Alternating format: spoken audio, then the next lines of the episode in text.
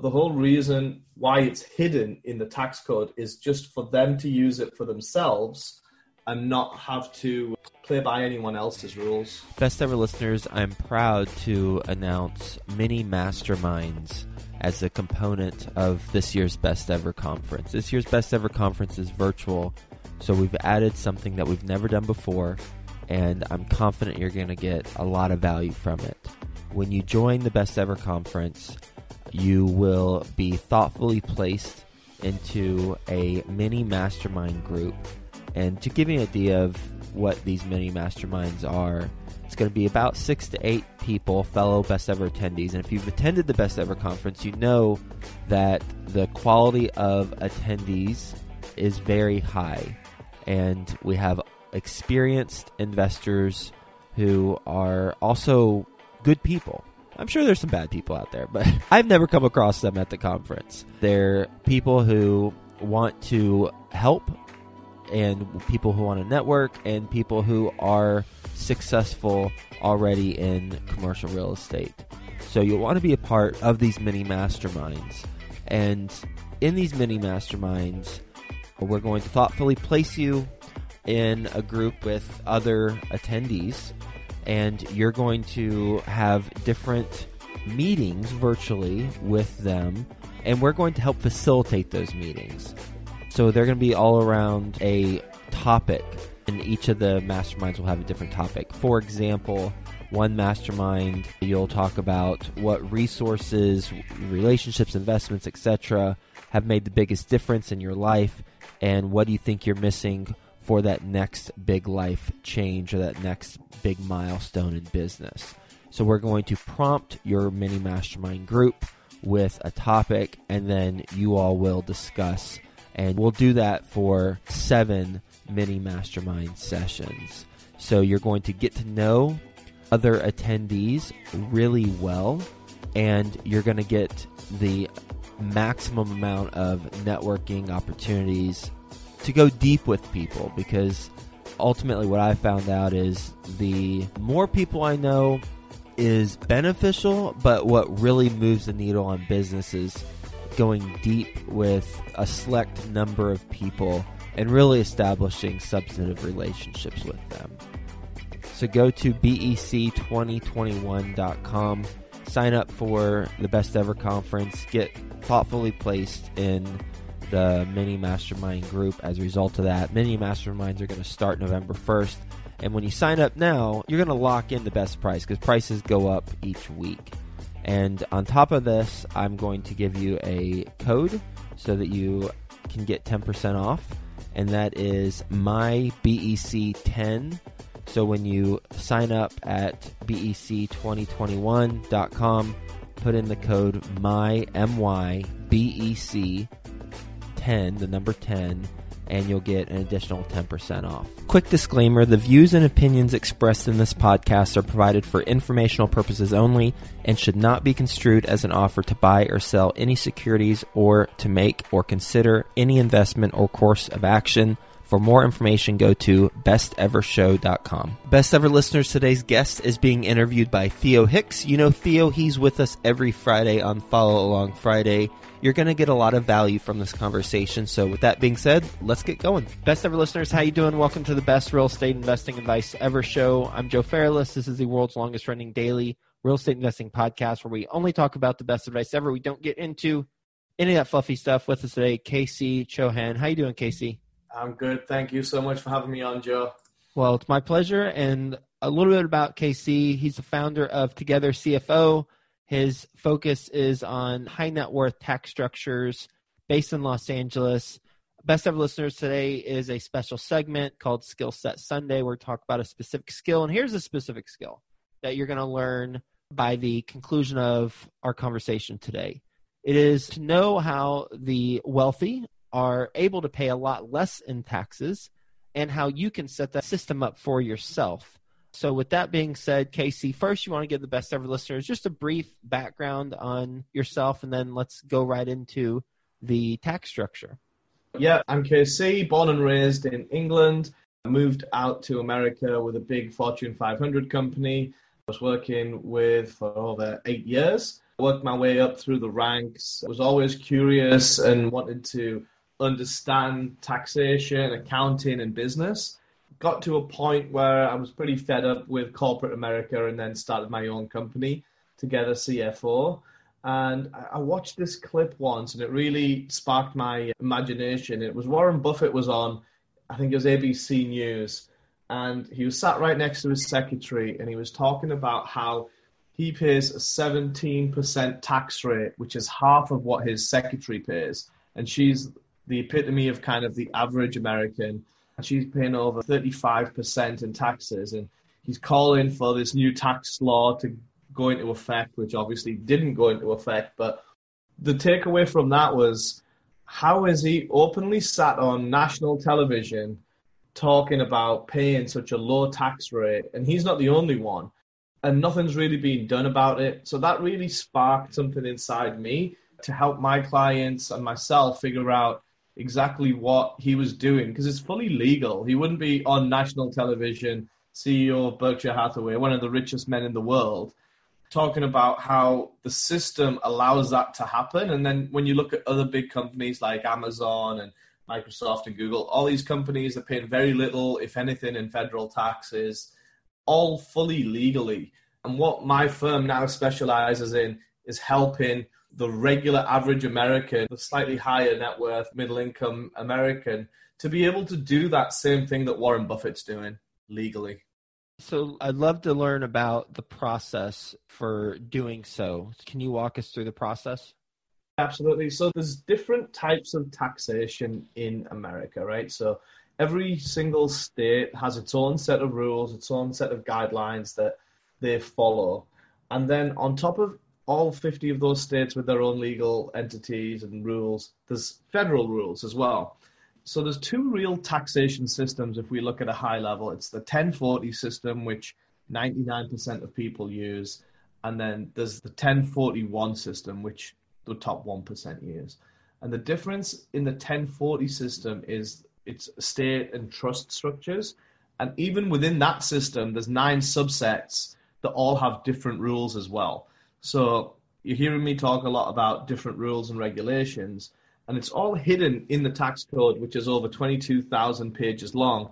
And it's like reading Shakespeare, it doesn't really make very much sense unless you know how to read it properly. So, hidden within those 22,000 pages is one specific subset in the 1041 system, and it's called the complex trust system. And the rules within the complex trust are very different set of rules apply to any other system out there. And that's what the top 1% and the top elite people use to legally pay very low taxes. Even Mitt Romney, when he did declare his tax returns a while back, it was 13%. And prior to that, he'd been alleged to not pay any taxes. The same as President Trump. He's never going to release any of those returns because he just hasn't paid any taxes. And the system that they all use is this 1041 complex trust system. You said there's two real taxation systems, 1040 and 1041. Will you educate me? What do you mean by there's two systems, 1040 and 1041? So the 1040 and 1041 is just two forms that you'd file with the IRS. Okay. So the 1040, you K1 into your 1040. We're talking about business owners here primarily. This, okay. this system doesn't apply to people who earn the majority of their income by W 2. So just to put that requisite in. Good distinction. Okay. Yeah. So we're very clear that this is people that own businesses primarily. Why do you say primarily, not like only? Does this sometimes apply to W 2? Yeah sorry, let me rephrase that because yes, if you are that top few percent that make millions on W two income, this could also apply to you. But likelihood is that's just totally inefficient way of doing things. So mm-hmm. I would not recommend that. But it would also apply as well. So okay, very very rare, but yeah, technically yes, you're right. Generally speaking, the vast majority of people will be business owners they will be paying their taxes through a K1, and that K1 goes through the 1040 system. So when you file your taxes with the government, the form you fill out is actually called the 1040 for the vast majority of people. The smarter people, they'll research what they can use in the 1041 world, which is just another different form which is the next form that the IRS provides. And then at the top of that form, there's a section that's split into nine different checkboxes. And those nine different checkboxes are the different subtypes of the 1041 system. Hmm. And they all have their own different rules and legalities within them. And the one that we use specifically and exclusively is the complex trust system. Got it. So there's 1040, 1041. Is there 1042, 1043, 1044, etc.? There's multiple forms, but they're the only two that you really need to worry about. Okay. And with the nine subtypes of the 1041, if you couldn't do the complex trust system, which we will talk about a lot during this conversation, but if you couldn't do the complex trust system, what's the next one you would look at? I wouldn't look at any of the others for the types of systems that we're talking about. If you don't qualify to set up a 1041 complex trust system, then I would look at other types of policies and procedures that you could do in the 1040 world because mm-hmm. part of getting into the 1041 world, there is a lot of setup costs, a lot of legal fees because we're dealing with a lot more complex vehicles and that isn't always cheap. Okay. Well, let's talk about the complex trust system. What is it? So, the complex trust, like I said, is one of nine types of system that you can use in the 1041. And it, the way we build our trusts, it's a three tier system. And there's a reason for that in terms of you want to segregate out business expenses with family expenses and then charitable foundations as well. So it's a three tier system that allows you to fully optimize your taxes. Okay. And how does it do that? Well, the proof is in the pudding, as we say in England. I don't know if you use that phrase over here, but generally speaking, it's down to the laws that apply in that system and the verbiage and the way that the trusts are written. So there's certain wording and phrasing in the trusts that we write in with our legal teams that allow us to use the law in the way to optimize the taxes. What's an example? An example would be let me just run through the way we kind of set someone up, and maybe this will answer that for you. Let's just say a regular person comes into the system, they're paying 200,000 plus in taxes using the 1040 system. Generally speaking, the first thing we do is we do a side by side analysis saying, hey, regularly you pay 200k in taxes. This is how you do it. These are the general write offs that you have or the loopholes that are current at that given time, and that's your end taxable liability. We do the same thing through our system. We go through, hey, this is how we would run it through our system of trusts and foundations, and this would then be your taxable liability. And generally speaking, we don't guarantee anything, but generally speaking, we can save people a considerable amount of money 60 plus percent. Okay. So noted on the generalization for what you could save potentially, but would love to get into more of the nuances of it, either how that's possible or just some details that you can provide. Well, the details are in the tax code itself. Okay. So if anyone wanted to comb through that information, it's all public knowledge. You could go onto the IRS website and see that and it's all really spelt out there. If you type in 1041 complex trust, and you can see the way that the laws are written, and there's not just one law, there's multiple laws here that allow you to allocate funds differently in the 1041 complex trust system than you would in any other system that I know of. Mm-hmm. So, through that allocation and the way you can dictate how the revenue or the income is classified and what the governing body of the instruments actually says and the way it says it. And a lot of it is semantics and it's very much in the literature. And mm-hmm. the secret sauce of kind of what we do is it's the way that the trust documents are actually written. It's several different types of law. We've got taxation law, we've got business law, and it's all based around common law. So our legal team has spent a lot of time tweaking, testing, perfecting the verbiage of the trust documents to get them to a point at which we can then lean on the law the same way Warren Buffett does, Bill Gates, Jeff Bezos, all these guys. the Rockefellers, all these elite people and their teams and do exactly the same thing so that you get to a point where you can openly say on national television that you pay 17% tax and that's perfectly fine. When you're speaking with a new potential client, what are some common questions that he or she has? How is this possible? Because a lot of people just don't know. And it boils down to this is not really information that's supposed to be out there. This is written by the powerful and for the elite for themselves. They haven't written this for everyone to use this because then taxation would take a big hit. So the whole reason why it's hidden in the tax code is just for them to use it for themselves and not have to play by anyone else's rules.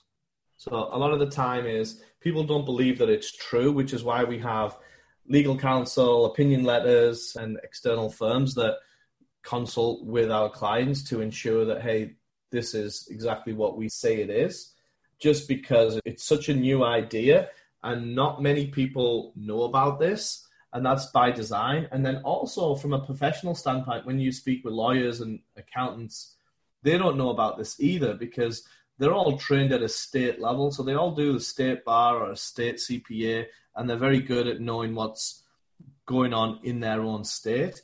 But this structure is at a federal level, and even within that federal level, it's a subset of nine different types of federal law. So to find experts that know this system inside out is very difficult. What's the average investment or cost to implement this system? It depends who you do it with. So you could go to BNY Mellon Bank in New York, for example.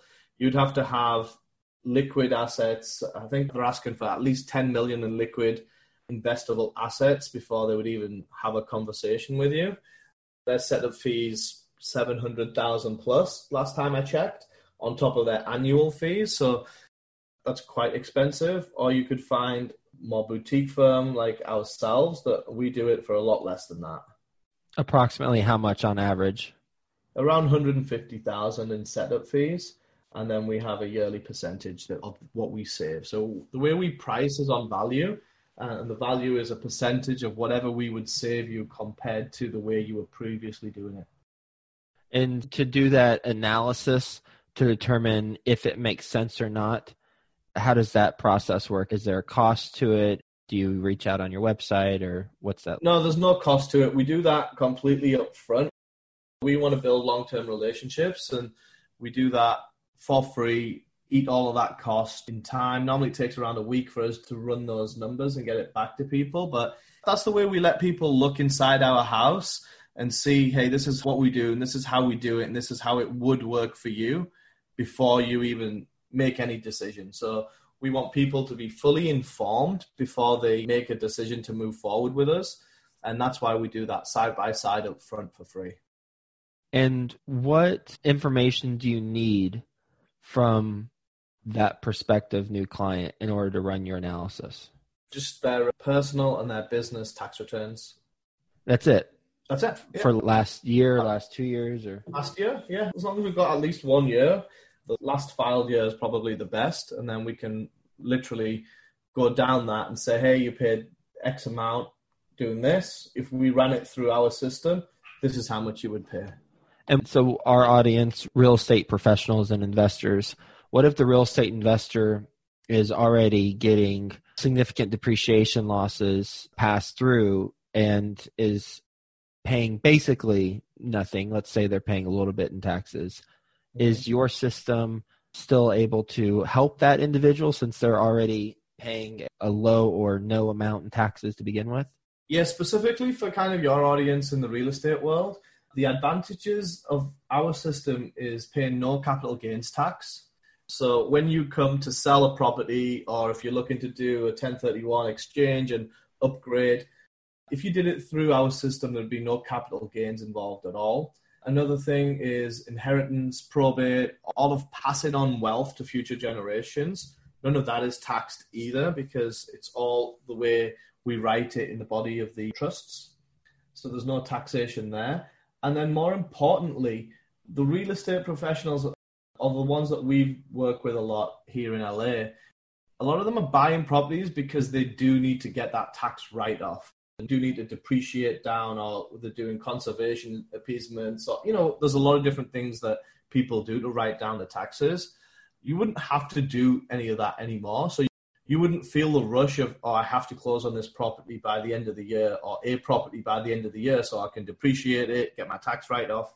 You're not forced into being in that game unless you really want to close on a deal because the way we write our trust system allows you to optimize the taxes without having to use depreciation as a vehicle. And since it is called a complex trust system, my assumption is that you would be creating a trust for them to run things through. First off, is that an accurate assumption? Yeah, it's two trusts and one foundation is the way our structure works. Okay, which aligns with the business expenses, family expenses, and charitable donations. Yeah, that's right. Yeah. So there's three new entities created. Okay. Now, one perceived disadvantage of a trust, or in this case, two trusts, would be your loss of control over the assets if they're put in a trust. So, what's your thoughts on that? It depends on the way you write the trust. So, there's over 85 different types of trust. And yeah, a lot of them you have that disadvantage, but not in the way that we write ours. So ownership stays with the trust, but you have complete control at all times. So that's not an issue for the way we do it. How can the best ever listeners learn more about what you're doing?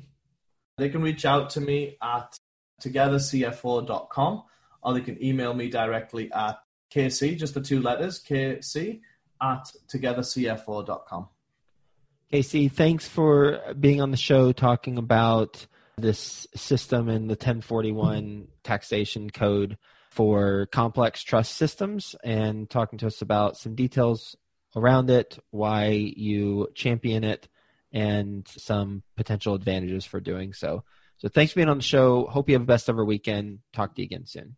Great. Thank you so much. Here's the problem with virtual events you don't get to connect with others in the way that you would for in person events. So, with this year's Best Ever Conference, it is virtual and we're fixing that problem. We are introducing mini masterminds where you're going to get to know six to eight real estate investors who are accomplished and who will help you and you will help them grow each other's business. Go to bec2021.com, sign up for the Best Ever Conference and enter the code MYBEC10 and you'll get a 10% off on top of the lowest price, which is today because the prices go up each week. BEC2021.com. Are you looking to get started in multifamily investing or looking to grow your portfolio? Nathan Tabor has created an online course that is slammed with incredibly useful and practical information. Check it out at apartments.nathantabor.com.